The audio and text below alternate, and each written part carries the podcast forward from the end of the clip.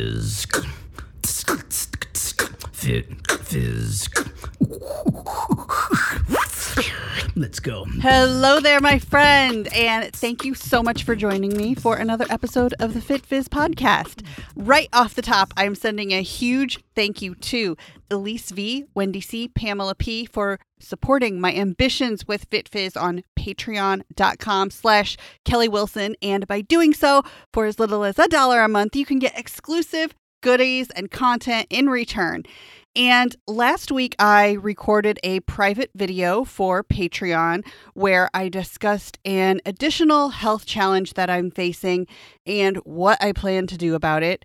It's something that I have not spoken about to anyone on the planet. And Someday, many months from now, I might feel comfortable enough speaking about that publicly publicly and on the podcast, but for now, it's only available on patreon.com slash Kelly Wilson. In case you're new to the podcast, I'm Kelly Wilson, owner of fitfizzstudio.com, and I am a certified trainer, nutrition coach, behavior change specialist, autoimmune disease fighter, and I've worked in the health and fitness industry for over 20 years. FitFizz is serving up ways to help you avoid gimmicks, find strength, optimize nutrition, prioritize rest, and to remind you to celebrate victory all along the way. The information shared is for educational and informational purposes only. None of the content should be interpreted as an intent to diagnose, treat, cure, heal, or prescribe. And getting on with it, I think I mentioned on recent episodes that I've been easing back into regular strength training, and it's not surprising that it's definitely helped quite a bit with my mental health. And it feels phenomenal to make progress towards feeling strong in my body again. But one thing that's been new that I have not experienced before is what my heart rate is doing during that type of physical exertion. I've always worn a heart rate monitor in the gym since the 90s because I find that kind of data interesting. So I'm pretty familiar with heart rate zones and I like to pay attention to heart rate recovery times between sets. And sometimes I try to guess exactly what my heart rate is just for fun because I'm kind of dorky like that about heart rate zones. And I even, side note, I have a YouTube video on heart rate monitors in general. If you're interested in watching that and learning about why I like them, what to look for when you're choosing one, and things like that. But things have been very different with my heart rate since all of this autoimmune stuff has happened with me. And it's pretty interesting for me to pay attention to it. And it recently really got me thinking about all of the hundreds of thousands of people who have various types of autoimmune diseases and chronic health conditions, many of which are undiagnosed, or maybe they are diagnosed, but people simply don't have the doctors who are experts to effectively treat or reverse their issues. No thanks to the restrictions in the health insurance industry. And the fact that there are all of these people with conditions that overlap with all of the things that I've been through health wise. All of these people out there training without any awareness of heart rates and heart rate zones. And what's even scarier to me is to think of all of the personal trainers who are out there pushing clients who have autoimmune issues, undiagnosed or diagnosed. And most personal trainers don't have knowledge about the physical limitations that they should be aware of or what kind of health danger they might be putting people in or what it's like to live with symptoms that are invisible but so real. And that thought process got me thinking about how companies who certify personal trainers really need to be covering this as part of their certification courses. As far as I know, none of the companies who certify personal trainers are currently doing this. And I made a Facebook post on my personal page about this that I'm predicting in the next seven to 10 years that these certification programs will include a unit on how to train people with autoimmune issues and the specific needs that should be given special attention. But it's really needed now. According to one source, it's estimated that 23.5 million Americans already have an autoimmune disease. And that number is quickly rising due to things like stress, unaddressed trauma, poor nutrition, nutritional deficiencies, malabsorption, and environmental toxins. So, after that whole thought process, and realizing that it's too bad that most personal trainers are not aware of this stuff yet, I decided that I can at least start a conversation about all of that with this platform that I have here. So that's why I'm talking about it today. And I definitely don't have all the answers, but I'm going to share my thoughts, my experience, and some conclusions that I've come to in regards to all of this based on the education that I do have. And hopefully someday it will be interesting to look back on this episode and be grateful that things have progressed a long way in terms of how to take precautions and train safely if you or a client, if you're a personal trainer, has a chronic health condition or autoimmune disease. And it would actually be really hard for anyone to draw conclusions and create tight guidelines around this whole idea since chronic disease and autoimmune conditions cover so many individual diseases and symptoms. So, I'm going to mention a couple of outliers and then whittle it down from there. So, first, let me say that many autoimmune conditions have some aspect where a person might have heart palpitations or dizziness even when at rest. So, any activity will complicate that. But there are things like rheumatoid arthritis.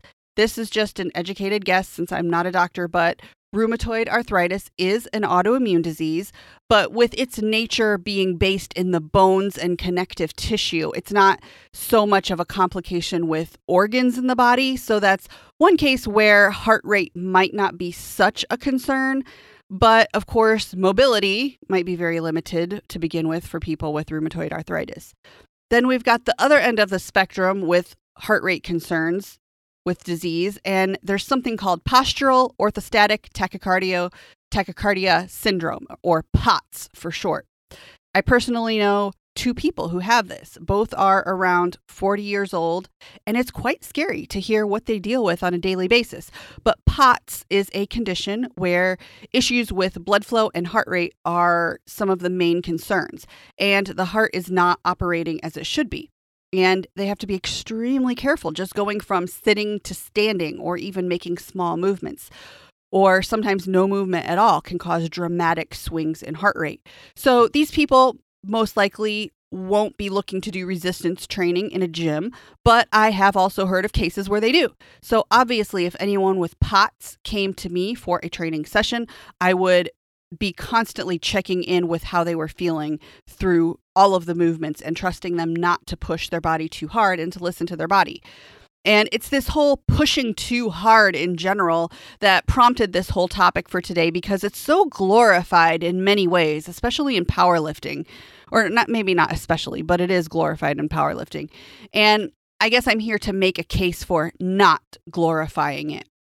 And to give you a little bit of story eh, relationship with my experiences, I remember in the weeks leading up to the Lovables reunion performance that we had back in March, I knew I had to start building up some type of strength that I had lost in order to see if I would even be healthy enough to be part of the performance. I had never been that quote unquote out of shape, even though that's a weird term, in my whole life. I had one part of my brain saying, Do this, it's good for you. And the other part was saying, You're asking for trouble. You are not well enough for this. And actually, let me back it up to reverse this even farther in time. I first heard about the reunion performance in September of last year. So, on I remember very clearly on Friday, September 14th, I was in the mindset of I'm feeling pretty good and I am not going to miss this performance for anything. Let me start training now. So I did a little bit of super light cardio, a few lunges, some air squats, not pushing myself hard by any means. But I ended up having a scary vasovagal syncope episode, passed out, and I had a migraine for three days. So, to my sister whose birthday celebration that I missed the next day, Erica, I'm sorry I wasn't there and that I did this to myself when I wasn't ready for all of that. I'm so sorry. And I thought I was taking it easy. I thought I was feeling kind of good. And it just hit me that hard. And this is not a I'm so out of shape and so winded type of feeling bad. That might have been a small part of it, but this was definitely autoimmune related. And The thing with most, if not all, autoimmune diseases is that one element is the fact that the body is or has been in a state of fight or flight for way, way too long, probably years in most cases. And this is not healthy and it leads to declining health and severe fatigue that goes hand in hand with various autoimmune diseases. The body is essentially at war with itself 24 7. So there are elevated antibodies attacking different organs. So if you think of, to try to understand what I'm talking about, think of when you have the flu and your body is being attacked from the inside by a flu virus. The body feels worn down and fatigued because it's working so hard to fight off that flu virus. All of your body's energy goes into the cellular battle, and there's not really any energy left for anything else. So, people with autoimmune conditions have somewhat of a similar inner battle that their bodies are fighting 24 7, causing them to feel severely fatigued all of the time. And you might have heard of people with these types of invisible illnesses referred to as spoonies, or they might call themselves a spoonie. And in case you haven't heard of this term, spoonies, I will briefly explain it. It's based on the concept of only having a certain number of spoons to use in a day. And the reason why it's spoons and not some other object is based on a whole story on where it originated from that I'm sure you can Google if you want to hear the story. But normal, healthy people basically have an endless supply of spoons in a day. And people who are spoonies or people with these invisible illnesses might only have 20 spoons in a day, which represent how much energy they have. It's limited. So they have to choose very carefully how to use their spoons each day. They might require three spoons to shower, two spoons to get dressed, eight spoons to go out and get groceries, three spoons to put the groceries away. And it might only be noon, but they only have four spoons left to spend for the rest of the day. Now, if, and this is a very big if, if they chose to spend the rest of their spoons to get some exercise, do you think they can go with a go hard or go home mentality? Heck no, they can't. And if they did, or even if they took it easy while getting some exercise, there is a high likelihood that they could already be giving away all of tomorrow's spoons and maybe the next day's spoons by exerting themselves like that. So, one point I want to make with training or working out for a person with some kind of autoimmune condition or chronic health condition is that they have to be extra, extra cautious about how hard they push. And I feel like I probably have a little bit of an advantage because I might have some extra awareness of my body because I have studied and experimented with fitness related things so much. In a sense that I'm lucky that I can venture into the gym and test myself while respecting my limits or my spoons. But even for me, it's still a learning process.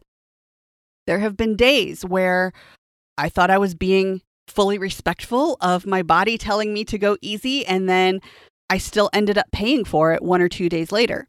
And it's not, again, it's not a sense of being extra sore or worn out. It's much more serious than that with things like severe fatigue, severe brain fog, lack of coordination, inability to find the right words when you go to speak, because the central nervous system is kind of saying, Hello, we're already in fight or flight. There's not much more intensity we can take right now, so we've got to shut some things down. But by looking at me or someone else with similar health issues, you'd never know it by looking at us. A lot of people might just think we're lazy or not very tough. And this is exactly my point. Sure, there are lazy and not so tough people, but let me assure you that people with autoimmune issues or spoonies, these are not lazy or weak people at all. So, to any personal trainers who are listening, on your client intake forms, if you train someone with an autoimmune condition, please take extra care to check in with them several more times per session than you would for normal clients. Maybe develop some kind of scale to quickly communicate how they're feeling that day and throughout the session. For example, if I was training someone with Hashimoto's, lupus, Graves' disease, Crohn's, or even someone with chronic migraines, I would ask, the, ask them at the beginning of the session out of all of your days in the past six months, how are you feeling today on a scale of one to 10? With one being their worst feeling day in the past six months, and 10 being the best they've felt in the past six months. Base that, base the intensity of their training session on the number that they tell you and make it very, very clear to them. Really stress the point that if at any time during the session they suddenly feel a wave of fatigue and it can easily come out of nowhere, they should tell you and not just quietly push through it. If you yourself are that person working out with a trainer, then check in with yourself the same way too. Because here's one of my most important points that I'm going to say today. This check in method is not just for the sake of being nice. This is because pushing too hard to a point where you end up having to give up the next day's spoons can actually make your health worse. It can increase antibodies. It can eat away at the organs that those antibodies are attacking. It can cause gastrointestinal distress. Most likely, people with these cases already have leaky gut to deal with. So it's going to make leaky gut worse. It's going to make digestive issues worse, food sensitivities worse, nutrient absorption will be worse, and increased adrenal fatigue and cortisol issues. So, and that's just part of the list.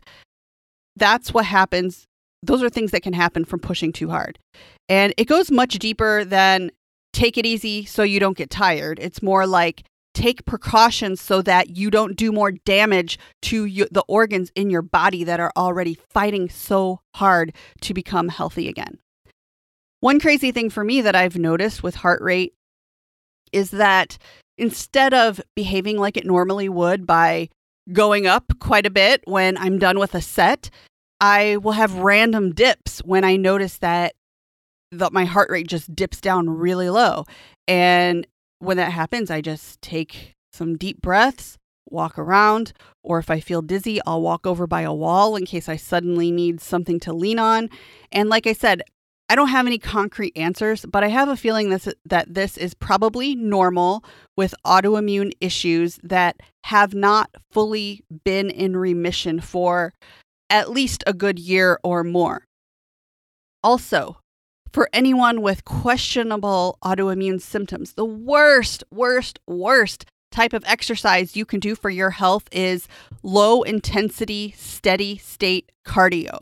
Sometimes just called LISS or L I S S, low intensity steady state cardio. And what that is, it's basically the opposite of HIT training or HIIT, high intensity interval training. One example of LISS cardio would be like 30 minutes on a treadmill, 60 minutes on the Stairmaster, so, why do I say this is terrible to do if you have autoimmune issues? It goes back to the fight or flight thing and the heightened antibodies slowly destroying the thyroid or kidneys or heart or whatever organs pertain to a certain autoimmune condition, and how the body is already at war with itself 24 7. Cardio makes it worse high intensity interval training might not be so bad because it's short bursts with relief in between.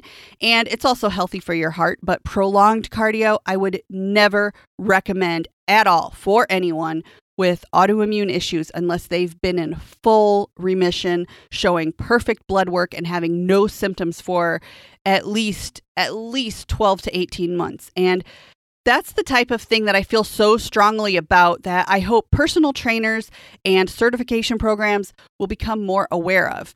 That and the fact about how these wacky heart rate dips might occur.